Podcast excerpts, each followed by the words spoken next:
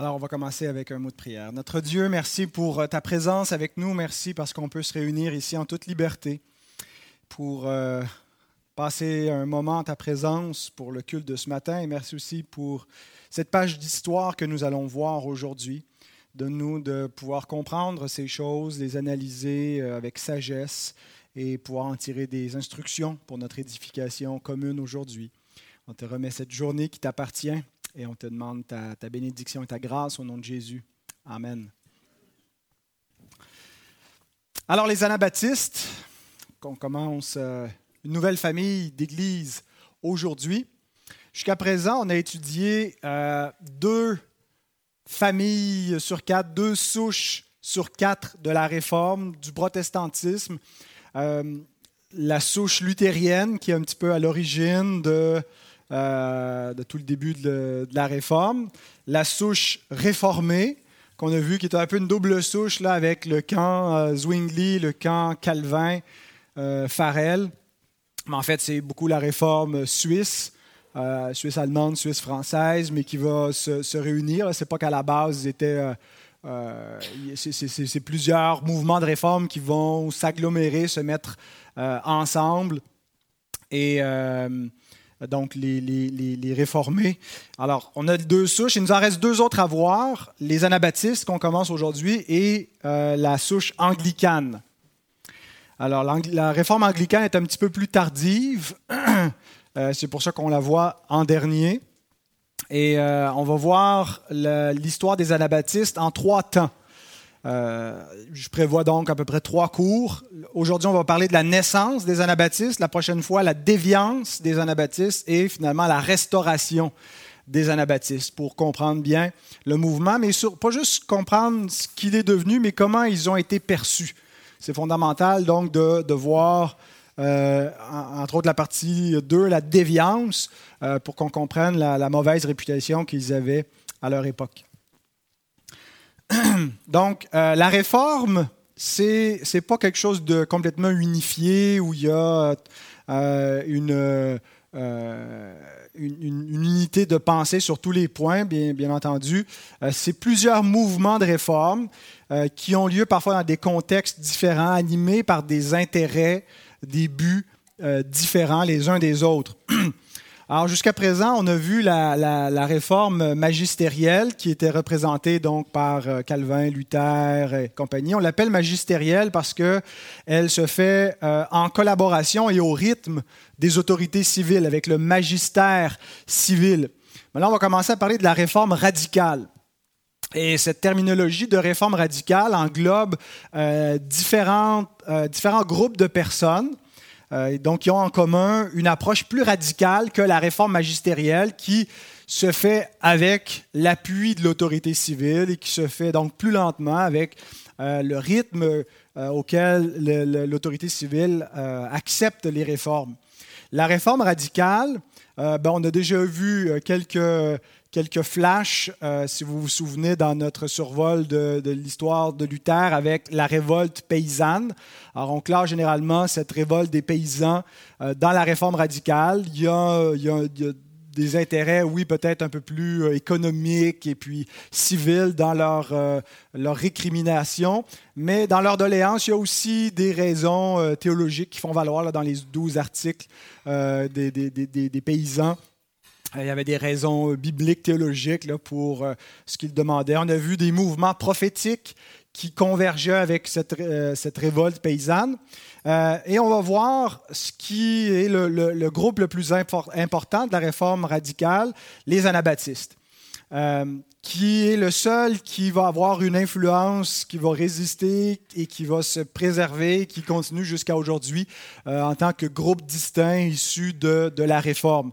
Alors, il y a peut-être quelques syndicalistes et, ou des communistes qui se revendiquent de, de la révolte paysanne, puis de Thomas Munzer, on l'a vu, qui était sur les, les billets de 5 là, euh, des, des, communistes là, à, l'époque de, de, la révolution communiste. Euh, mais c'est plutôt une association idéologique qu'une lignée historique directe, contrairement aux anabaptistes qui vont se, préserver euh, historiquement. Alors, dans cette réforme radicale, c'est un mouvement euh, religieux plus religieux pour certains, mais aussi civil pour d'autres. Il y a une intersection, il y a une confluence parfois entre les, différents groupes, entre les, euh, révolutionnaires, les, illuminés un peu prophétiques qui vont se rencontrer avec les anabaptistes. Euh, mais l'ensemble des radicaux, des, réformateurs radicaux, sont mal vus et condamnés par la réforme magistérielle et par les catholiques et parfois, main dans la main, euh, les, euh, protestants, les catholiques vont euh, leur faire opposition, vont aussi les, maltraiter. Alors l'histoire commence du côté des anabaptistes avec un dénommé Conrad Grebel, qui est vraiment euh, il y a plusieurs figures importantes là, chez les anabaptistes et au début du mouvement anabaptiste, mais Grebel est euh, le premier leader du mouvement, euh, le, réformateur anabaptiste le, plus ancien. Il ne sera pas le, seul, mais on va commencer avec lui. donc la famille Grebel était une famille importante à Zurich depuis déjà plus d'un siècle et demi avant la naissance de Conrad. Euh, il y a des membres de, sa famille qui euh, sont, au pouvoir. Il y a toujours une ou deux personnes de la famille Grebel qui siègent sur le, conseil municipal. Euh, et son, père à lui-même, Conrad, est un, riche commerçant de Zurich, donc un entrepreneur qui est influent. Et la famille Grebel est liée par mariage à d'autres familles importantes et nobles d'Europe. Alors, euh, ce n'est pas euh, donc des, des, des, des, marginaux, de simples paysans, mais euh, une famille relativement puissante. Conrad est le deuxième enfant de six, qui est né vers 1498, on n'a pas la date exacte. commence des études universitaires à Bâle en 1514, il est âgé de 16 ans.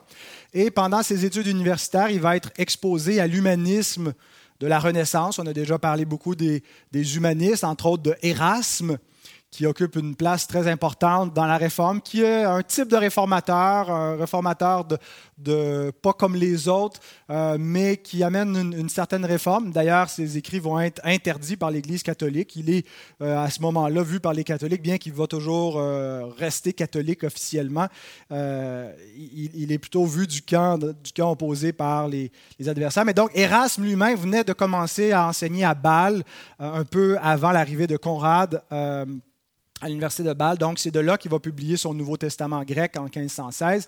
Alors, euh, Grebel arrive dans ce, contexte de, renaissance qui vient avec un mouvement de réforme, mais une réforme intellectuelle, une réforme un peu plus sur la morale, moins sur la théologie, euh, celle des, humanistes. Il change d'université en 1515 pour l'université de Vienne parce que son père lui obtient une bourse de l'empereur du Saint-Empire. À l'époque, ce n'est pas Charles Quint, c'est l'empereur Maximilien. Euh, et à Vienne, il va étudier sous un autre euh, humaniste connu, bien connu à l'époque, Vadian. Euh, et il va poursuivre des études à l'Université de Paris en 1519. Son séjour va être assez court à Paris en raison d'une épidémie de peste. Euh, il est possible qu'à ce moment-là, il ait eu des contacts avec Lefebvre d'Étaples. Souvenez un des euh, euh, la, réforme embryonnaire de Paris, le groupe de mots, euh, quand Guillaume Farel euh, est arrivé à l'université, bon, Lefebvre d'étape.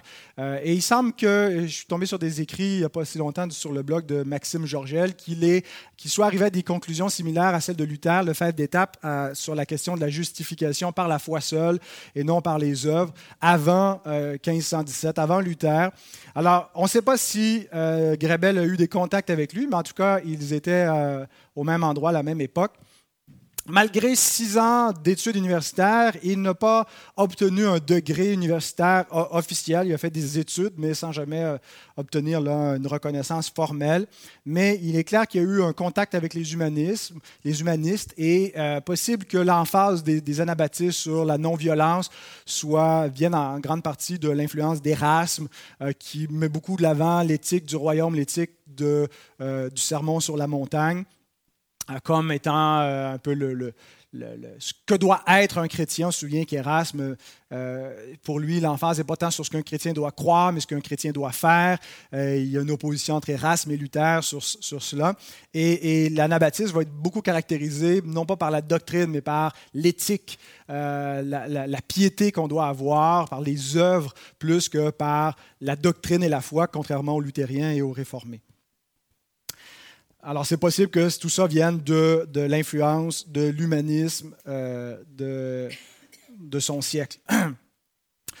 Il semble, d'après ce qu'on peut lire dans, dans les, biographies le concernant, que cette époque de sa vie est marquée par beaucoup de problèmes relationnels, de comportement. Il semble qu'il y a de la difficulté à fonctionner sous ses mentors aussi. Euh, il se, il se euh, brise assez souvent les, les, les, liens, les relations. Et ça certains traits de comportement indiquent qu'il n'était peut-être pas un chrétien encore converti à ce moment-là. Euh, il revient donc à Zurich vers 1519-1520, euh, un court séjour, et il va essayer de se replacer par la suite pour euh, aller être travailler dans l'imprimerie. Il va partir de Zurich, mais pour un court séjour, ça ne fonctionne pas. Et lorsqu'il revient, il se brouille avec ses parents 1520-1521 pour une affaire de mariage, euh, marier une fille qui n'est pas du même rang social. Et donc, ses parents sont opposés à ce mariage-là. Et puis, il va y avoir une, rupture familiale euh, qui va perdurer. Euh, mais 1522, c'est là où on, le voit un peu réapparaître là, dans notre, quand on suit son parcours spirituel, parce qu'on le retrouve auprès d'Ulrich Zwingli. Euh, et euh, on le retrouve non seulement auprès de lui, mais fervent et converti. Euh, Grebel lui-même ne nous rapporte pas d'expérience de conversion qu'il aurait vécu là, à, la, Luther, ou même des petits traits comme Calvin indique là, parcimonieusement dans ses écrits. Mais ses biographes considèrent qu'il s'est probablement converti sous la prédication de Zwingli, qui était une prédication puissante, évangélique, centrée sur l'Évangile vers 1522. Et 1522, ça coïncide, si vous vous rappelez euh, les cours précédents, euh, avec le début de la réforme à Zurich. Euh, Zwingli est arrivé en 1519 à Zurich, mais sa prédication et, le mouvement de réforme se met vraiment en branle vers 1522 dans l'affaire des saucisses. Euh, où le carême catholique a été brisé, transgressé euh, par euh, un, imprimeur et ses ouvriers sous la supervision et l'approbation de Zwingli pour montrer que finalement ce sont des lois d'hommes, de tradition humaine et que l'Écriture ne lie pas notre conscience par ces pratiques-là. Et puis tout ça va mettre en branle le début de la réforme. Mais à ce moment-là, il y a un petit groupe d'intellectuels, de jeunes réformateurs en herbe qui euh, est autour de Zwingli dans cette affaire-là, qui sont motivés par euh, l'idée d'une réforme à Zurich. Et donc, deux hommes en particulier, les deux euh, réformateurs en devenir, les jeunes Zwingliens, Conrad Grebel, donc, qu'on a vu jusqu'à présent, qui est l'étoile montante, qui est celui qui est le plus formé, le plus prometteur de ces jeunes. Euh, le bras droit de Zwingli, ils ont un peu une relation père-fils. Euh, une grande euh, amitié, une grande affection qui lie Zwingli vis-à-vis de son protégé Grebel. il va imprimer aussi, il va publier des trucs sous l'imprimature de Zwingli. Et il y a un autre, Félix Mans, qui est aussi natif de Zurich, d'une famille de Zurich. Ces dates sont assez similaires. Les deux, donc, ont environ le même âge. On est en 1498. Vont mourir à peu près à la même époque. Vous voyez qu'ils n'ont pas euh, fait vieux os. Et donc, Félix, Mans euh, connaît le latin, le grec, l'hébreu. Il est disciple de Zwingli depuis son arrivée en 1519 à Zurich, depuis l'arrivée de Zwingli à Zurich. Euh, il y a euh, d'autres étoiles en plus de ceux-là qui font partie de ce petit groupe euh, qui s'agglutinent autour du réformateur, des étoiles moindres, mais ils sont un peu les, Young, Restless and Reformed, une expression qu'on entend de nos jours, qu'on pourrait traduire par les jeunes inépuisables et réformés donc de leur temps. Et ils sont pressés pour la réforme. On peut imaginer que ce sont eux là, qui mettent la pression euh, sur Zwingli pour euh, que la réforme aille de l'avant. Alors Zwingli est vraiment le chef de cette petite bande-là. Euh, le, plus influent, le plus formé, le, pasteur, le pasteur senior, disons ça comme ça. Et ils ont comme programme d'abolir la messe et le culte des images. Euh, ils, en viennent aussi à la conviction de rejeter le, pédobaptême, le baptême de bébé. Euh, étonnamment, donc, Zwingli, à cette, époque-là, au début de la réforme euh, zurichoise, reconnaît que le baptême de bébé, c'est pas biblique. Et euh, donc, ils ont pour objectif vraiment d'en faire euh, une église pure. Alors, tout semble aller bien, mais voici comment les choses se sont gâtées, qu'il va y avoir une rupture entre ces amis réformateurs qui vont rapidement se séparer pour éventuellement devenir des ennemis jurés. Donc, dans l'affaire des saucisses, avec le, bris du carême, euh, il y a une tension qui se développe avec les autres pasteurs plus conservateurs qui demeurent dans, le catholicisme euh, et avec finalement l'évêque qui euh, euh, prend Zwingli à partie. Et puis le débat va se transporter devant les autorités du conseil municipal de Zurich. oui, il leur est donné l'opportunité en octobre 1523 finalement de débattre la question pour voir de quel côté l'autorité va pencher. Est-ce qu'on va de l'avant vers une réforme euh, et on avait vu donc que euh, les autorités vont opter pour la réforme plutôt que de rester euh, catholique et que c'est à partir de 1522-1523 que Zwingli va être vraiment sur la, pente ascendante, va connaître une grande ascension et va, devenir vraiment le, réformateur en chef pour toute l'Église réformée de Suisse. Eh bien, euh, Zwingli plaide, entouré de Grebel et de Mans, euh, de, son petit groupe, devant les autorités. Euh, il plaide en vue de l'abolition euh, de la messe et bon, de leur programme de réforme. Mais je pense qu'à à, la disputation de 1523, c'était vraiment sur la question de la messe, euh, que représente l'Eucharistie, puis ainsi de suite. Et donc, il l'amenait, puis on connaît la position de Zwingli, le, symbolisme, euh, en rejetant l'idée de la présence réelle du corps de Christ dans les éléments. Et euh, donc, il a une écoute favorable, mais les autorités à ce point-ci sont pas prêtes pour un programme aussi radical. Euh, bon, euh, au terme de, cette journée, ce n'est pas immédiatement qu'ils tranchent, il y a des discussions qui se font par la suite dans les autorités, il y a du va-et-vient. Et, et Zwingli sent bien que ce qu'ils mettent de l'avant les autorités de Zurich ne sont pas encore prêtes, ce n'est pas encore mûr pour approuver unilatéralement tout ce programme de réforme et que s'ils mettent trop de pression, ben, ils vont perdre l'influence qu'ils ont, ils vont perdre l'écoute, euh, l'oreille de l'autorité et ils vont retourner vers l'autre camp, vers le catholicisme. il faut y aller modérément, il faut, faut mettre un frein. Et c'est ce qui va vraiment produire la rupture entre Zwingli et ses amis. Euh, Zwingli se rallie aux autorités. Euh, bon, bien qu'ils ne sont pas prêts à abolir la messe immédiatement, ça va prendre une année et demie avant qu'elle soit abolie, euh, en 1525, pour donc aller de l'avant vers des, des, réformes successives, mais par étapes. Et Zwingli va vraiment prioriser ce projet de réforme par étapes. On ne peut pas aller trop vite, il ne faut pas bousculer les autorités, sans quoi on va les, on va les perdre. Et donc, il essaie de tempérer un peu son groupe de jeunes euh, Young, Restless and Reform qui, eux, euh, sont pressés. Et pour Grebel, euh, ce qui fait valoir c'est à, son, ami, son père spirituel, Zwingli, c'est que ce n'est pas aux autorités municipales de Zurich de trancher la question, à savoir si la messe doit être en vigueur ou non. C'est l'Écriture qui tranche et l'Écriture déclare qu'elle est une idolâtrie, que c'est une pratique qui est contraire à la volonté de Dieu et, continuer à observer cela euh, pour faire plaisir aux autorités, ça serait euh, désobéir à Dieu. Alors, euh, et il va être impossible à convaincre. Zwingli est d'accord avec lui sur le principe, mais il dit qu'il faut y aller par étapes, il faut y aller progressivement. On doit, ne on doit pas perdre les gens en cours de route, on doit prendre notre temps. Mais Grebel est trop pressé et donc à partir de ce moment-là, la tension augmente au point où ils se séparent. Euh, un peu comme, comme Paul et Barnabas, hein, l'amertume était si, intense qu'ils ont préféré donc se, séparer.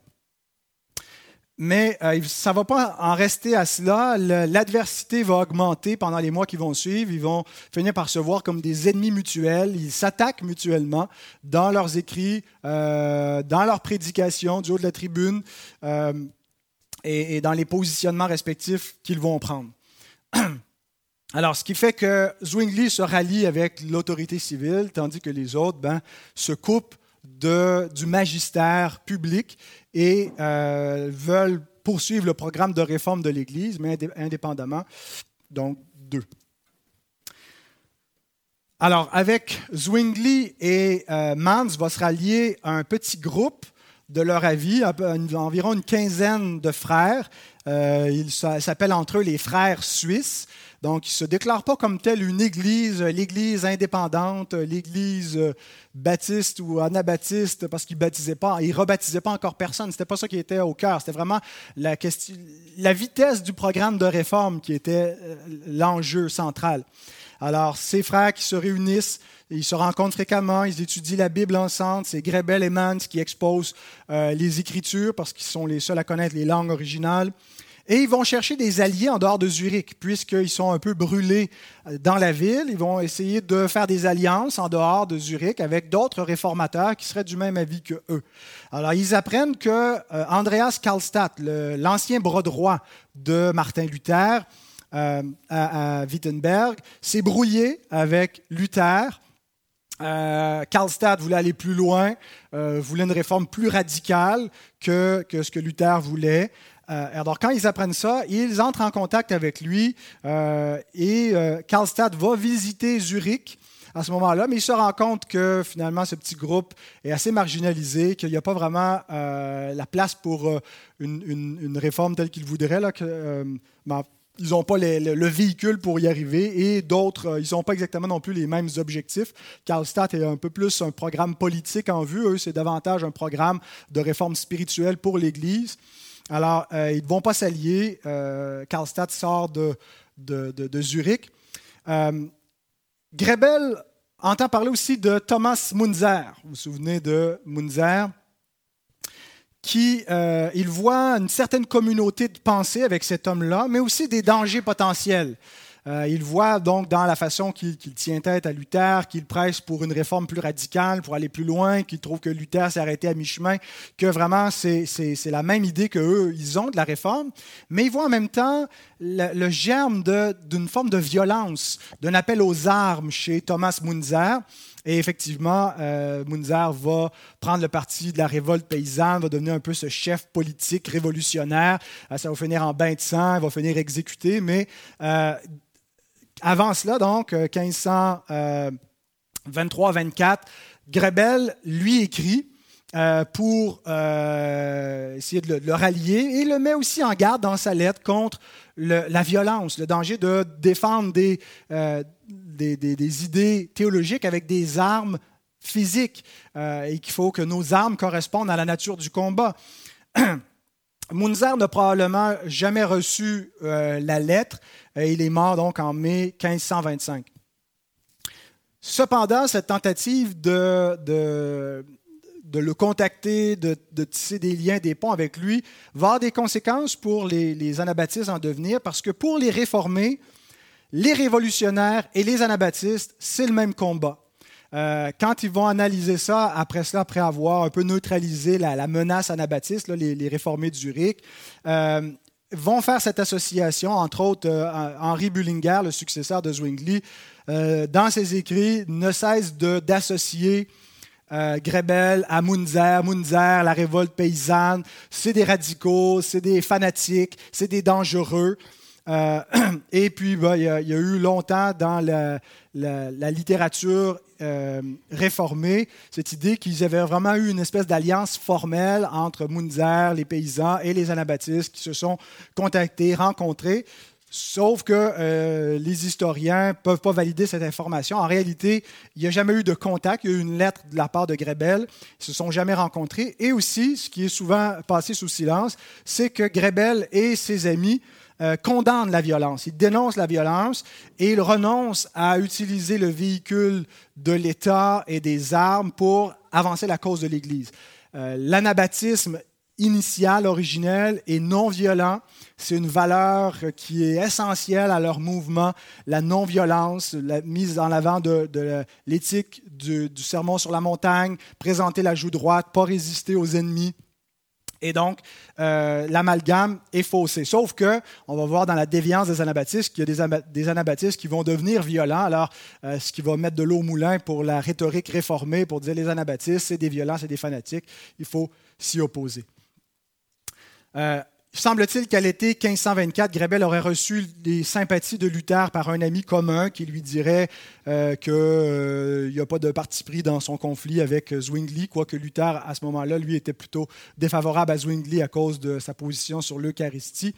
Mais euh, rien de plus. Ils ont cependant, à cette époque-là, l'arrivée d'un allié important, Georges Blaurock, qui euh, avait été formé à Leipzig, qui était un prêtre euh, qui s'est converti donc à la foi protestante, est venu à Zurich pour chercher un peu les lumières de Zwingli, était un peu déçu euh, du positionnement de Zwingli et s'est retrouvé avec les anabaptistes et puis a vraiment trouvé ce qu'il cherchait comme approche pour aller plus loin dans, ses vues sur la vie chrétienne, sur ce que devrait être l'Église. Et donc, lui aussi était un homme qui était formé, qui était outillé, euh, parce que beaucoup des, anabaptistes qui vont suivre sont euh, des, des, pasteurs un peu formés sur le tas, pas beaucoup d'universitaires, à part la première cuvée, mais qui va être rapidement disséminée. Euh, alors, le petit groupe n'a pas d'alliés, n'a pas d'alliés ni à l'intérieur ni à l'extérieur de Zurich. Et leur correspondance de cette époque indique qu'ils s'attendent à ce que les, les persécutions viennent rapidement. Alors, euh, et comment c'est arrivé? En fait, euh, ça arrive avec le rejet du pédobaptême. Il y a quelques membres du groupe qui n'avaient pas fait baptiser leur nouveau-né, dont Rebel, euh, qui avait un, petit enfant de, quelques, quelques, mois à, à, peine, en 1524. après plusieurs efforts privés par les autorités en utilisant Zwingli pour les convaincre, de euh, renoncer à leur rébellion, de refuser de faire baptiser leur enfant. Euh, les autorités décident de faire une conférence publique en janvier 1525 euh, où ils vont débattre avec le représentant de la réforme, Zwingli, et eux-mêmes pourront présenter leur point de vue pour que les autorités examinent le problème. Alors, Zwingli défend le pédobaptême. Jusque-là, dans les discussions, ses amis, ses anciens amis lui disaient Toi qui reproches aux catholiques d'avoir toute une tradition qui ne peut pas s'appuyer sur l'Écriture, montre-nous dans l'Écriture le baptême des bébés. Et, et tu n'as aucun argument, et puis tu, continues de. alors, tu étais d'accord avec nous au début pour dire que ce n'était pas biblique. Maintenant, tu te relis avec les autorités municipales, euh, et là, tu défends le pédobaptême. Et c'est à, à, cette époque-là, euh, dans ce débat, où, euh, comme argument biblique que Zwingli va faire valoir le lien entre la circoncision et le pédobaptême.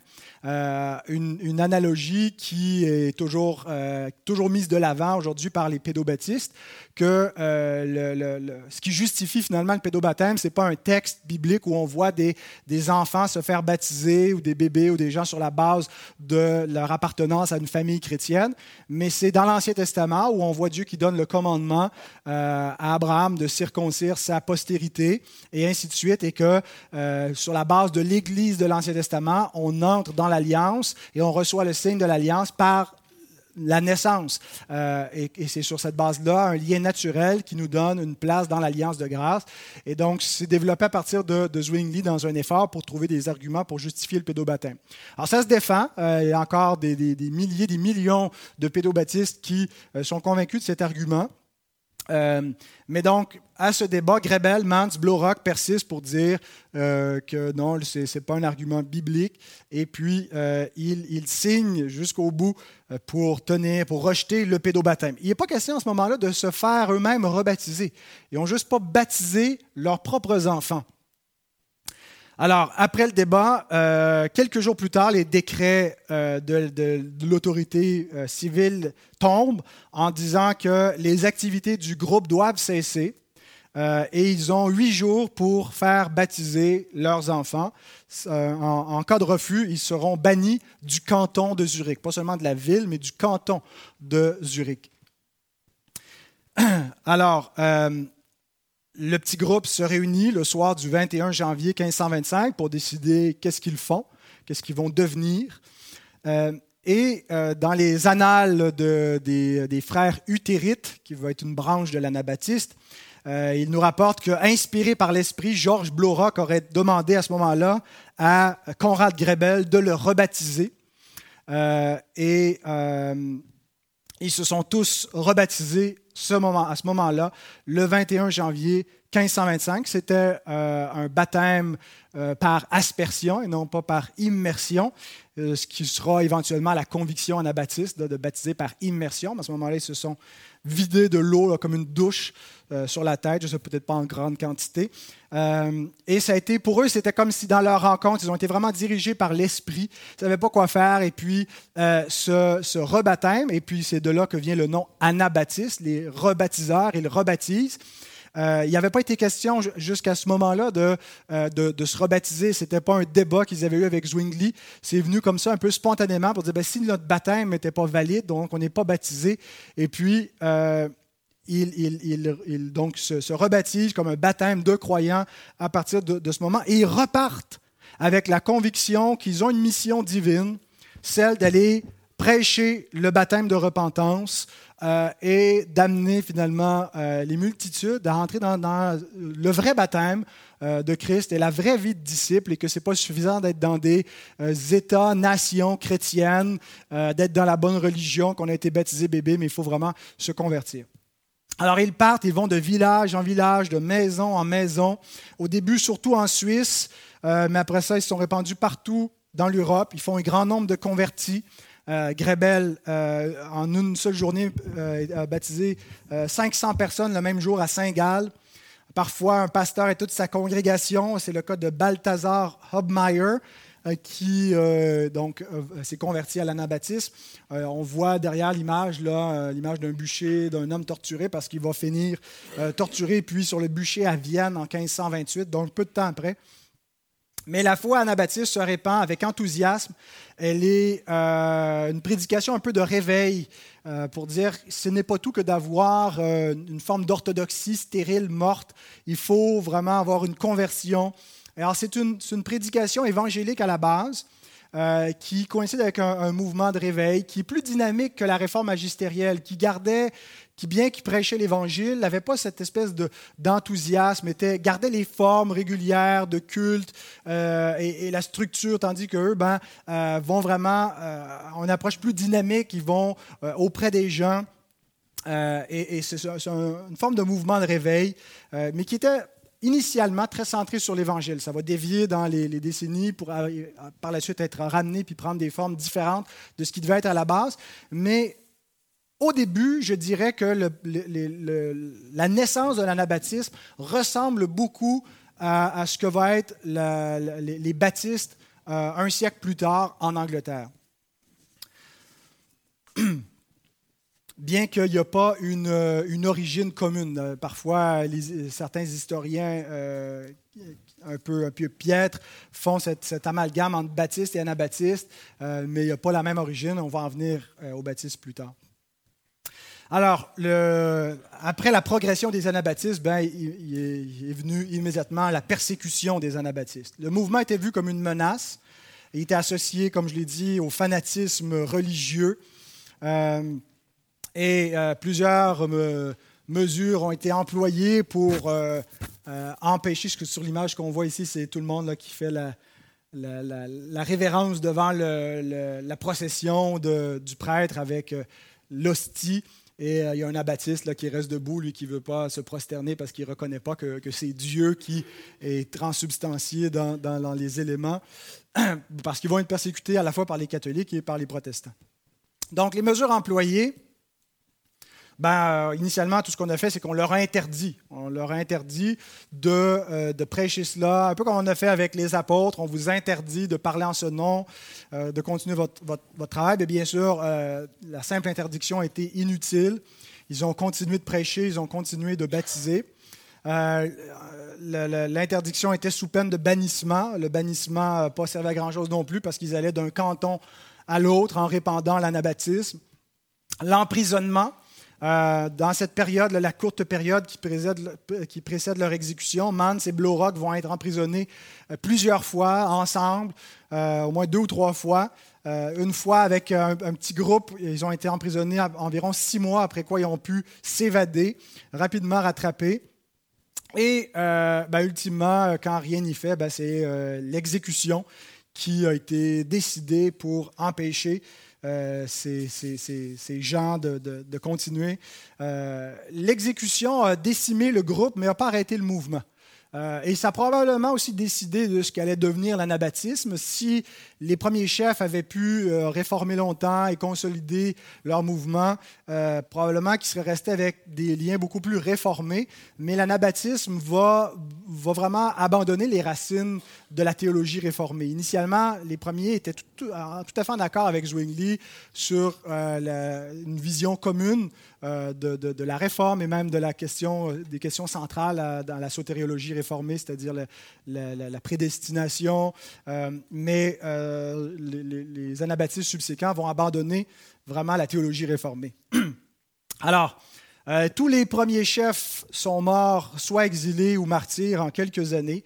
Grébel est mort de la peste en exil en 1526, après la fuite et l'épuisement euh, Mans est mort par noyade. Euh, il y avait un édit publié le 5 janvier 1527 qui interdisait le rebaptême. Euh, parce que comme les, anabaptistes, à partir de 1525, commençaient à rebaptiser, quelques années après, comme ça devenait un fléau pour les autorités, ben, ils ont passé une loi qui interdisait de rebaptiser qui que ce soit. et comme Mans n'a pas tenu compte de cet interdit, l'interdit était puni euh, par noyade. Hein, c'était, pour faire un lien. Vous voulez rebaptiser, vous aimez le baptême, ben, on va vous en servir un. Euh, et donc, il a été euh, exécuté. En fait, l'édit venait de début 1527, mais lui a été exécuté le 5 janvier 1527 dans le lac de Zurich, en fait, à la hauteur de la rivière Lima, qui est à l'embouchure du lac. et se rendant à son martyr, il chantait, il prêchait, il était encouragé depuis la rive par sa mère et d'autres anabaptistes. Le pasteur Blaurock, lui, euh, s'est réfugié dans le Tyrol, la partie occidentale de l'Autriche, qui est adjacent à la Suisse. Et il est mort sur le bûcher le 6 septembre 1529. Un autre dont on n'a pas parlé jusqu'à présent, Michel, Michael Sattler, euh, euh, auquel on aurait coupé ou brûlé la bouche pour l'empêcher de euh, couper la langue euh, pour empêcher qu'ils prêchent, parce que comme on pouvait, même en les exécutant, ils continuaient à prêcher puis faire des convertis euh, dans leur exécution, bien une façon de les empêcher de faire ça, c'était de, donc de, leur, de les mutiler et puis terminer sur le bûcher. Michael Sattler est à l'origine de la première confession de foi anabaptiste, la confession de Schleitheim de 1527, qui est euh, une des plus anciennes confessions protestantes. Elle précède euh, la confession de Augsbourg des, luthériens qui, est en 1530. Donc, et rapidement, ils ont mis ça de l'avant euh, pour définir ce qu'était l'anabaptisme. Ce n'est pas une confession exhaustive, mais c'est vraiment les points distinctifs qui nous fait présupposer qu'ils étaient d'accord avec le reste du programme de la réforme, mais mettaient de l'avant vraiment des, points de, piété et, des vues particulières sur ce qu'est le baptême. Alors, beaucoup d'autres anabaptistes, en plus des, chefs, des leaders, ont subi le même sort, ont été, brûlés, ont été euh, euh, exécutés de toutes sortes de façons. Euh, c'est un siècle violent. On regarde ça avec, avec une forme d'horreur, avec raison. on est scandalisé, mais c'était, c'était ce qui était la norme à l'époque. Les rebelles, les récalcitrants étaient exécutés de la façon la plus brutale. Euh, c'était une espèce de spectacle public pour donner une leçon aux autres, pour décourager les autres. Euh, en même temps qu'on ne s'étonne pas que les, anabaptistes ont fini par voir l'État comme étant quelque chose de diabolique euh, et non pas de neutre en soi qui pouvait servir aussi le bien commun et être un serviteur de Dieu, comme le dit Paul dans Romains 13.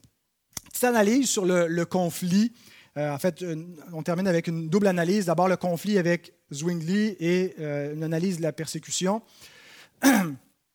Euh, pour Zwingli, Grebel lui demandait de compromettre la réforme. Grebel, Mans et compagnie lui mettaient de la pression. Zwingli est un peu coincé entre ce groupe, ses alliés avec qui il entend faire la réforme, mais l'autorité dont il a besoin pour s'assurer que la réforme va être protégée, qu'elle ne sera pas renversée par le pouvoir catholique, qui, eux, peuvent aller chercher les armées de d'autres cantons. Alors, ils ont besoin d'un allié fort pour assurer que, une, pérennité à la réforme. Aussi, euh, Zwingli ne voulait pas abandonner les masses. S'il suit le programme euh, des, anabaptistes, qui n'étaient pas encore anabaptistes euh, au moment où ils étaient ensemble avec Zwingli, c'est qu'ils abandonnent en quelque sorte les masses de, Zurich pour se concentrer seulement sur une église de confessants, une église de croyants, euh, et on laisse les autres à, leur sort. Ah, ils croyaient qu'il y avait une place quelque part dans le royaume du Christ, dans la chrétienté, pour des masses chrétiennes inconverties. Et, c'est de là que vient l'ecclésiologie réformée mixte, que dans l'Église du Christ, il y a des sauvés, il y a des non-sauvés, parce que c'était le contexte euh, euh, de multitudes de l'époque. oui, il y a des gens nés nouveaux qui ont compris l'Évangile, mais dans euh, la masse, il y a des gens donc, qui sont des inconvertis, mais ils ont une place dans le royaume visible du Christ quand même, et Zwingli ne voulait pas les abandonner, tandis que les anabaptistes croyaient que ce n'est pas ça le royaume du Christ, ce n'est que les croyants. Et je pense qu'ils avaient raison là-dessus, les, les, et compagnie, mais euh, on peut comprendre les raisons qui, qui, animaient Zwingli, et je pense que ce n'était pas un manque de sincérité, c'était la vision qu'il avait à l'époque. Aussi, euh, il ne faut pas sous-estimer que euh, pour Zwingli, euh, on peut trouver que son positionnement était dur. Hein. il a assisté aussi à l'exécution de Mans. Comment est-ce que tu as pu être un peu un père pour ces hommes-là, puis ensuite tu fais partie de, de tu représentes l'autorité qui les exécute. mais il a été profondément attristé, troublé par cette division qu'il a eue avec ses proches. Il trouvait que Grebel et les siens étaient ingrats euh, dans leur attitude, dans leur inflexibilité. Alors, le conflit, pour lui, était personnel, a été, très euh, souffrant. Pour Grebel, ben, Zwingli lui demandait de compromettre sa conscience, de compromettre la conscience des autres. Euh, oui, Zwingli voulait modérer ces jeunes, mais ces jeunes ne voyaient pas ça comme de la modération à bon goût, mais comme un, compromis euh, et, les amener à, continuer à, suivre un culte idolâtre contre leur conscience. Euh, ils voyaient le positionnement de Zwingli comme étant lâche, tandis qu'eux, ils étaient prêts à aller jusqu'au bout, à, à, subir les conséquences de leurs convictions. Euh, et que Zwingli aurait, aurait fait volte-face euh, en chemin. Alors, c'est difficile de trancher qui a tort, qui a raison. Je pense que tous les deux défendent des points légitimes. Tous les deux ont raison jusqu'à un certain point, mais les deux camps ont tort aussi dans euh, la façon qu'ils sont devenus hostiles l'un à l'autre, la façon qu'ils ont brisé leurs liens, dans la façon qu'ils ont nourri de la méfiance. Euh, et, et c'est là où le diable réussit souvent à diviser les frères. il nous divise par la vérité où on prend des vérités, mais on les pousse à l'extrême, puis on les oppose, plutôt que de se rendre compte que ce n'est pas un ou l'autre. On a tous les deux raison, mais il faut savoir comment fonctionner ensemble. Et c'est l'efficacité du diable de nous diviser, pas par le mensonge, mais par la vérité. Et c'est ce qui est arrivé dans ce cas-ci. Euh, brève analyse des persécutions. Euh, comment expliquer une telle violence envers un groupe de croyants et de croyants qui plus est non violents qui ne résiste pas, qui croit l'éthique de présenter la joue droite, ben, d'une part, c'est injustifiable. Mais injustifiable ne veut pas dire inexplicable. Euh, on peut, euh, sans justifier cette violence, l'expliquer. Et euh, l'explication, euh, à mon avis, la plus évidente, c'est que le baptême, pour nous, le baptême, c'est un sacrement. Et ce n'est qu'un sacrement. C'est-à-dire, c'est une ordonnance qui appartient à l'Église. C'est quelque chose qui est lié avec la mort de Christ et sa résurrection, qui est une ordonnance spirituelle, qui a un sens théologique. Le baptême est tout ça à, à l'époque de la Réforme, mais c'est plus que ça.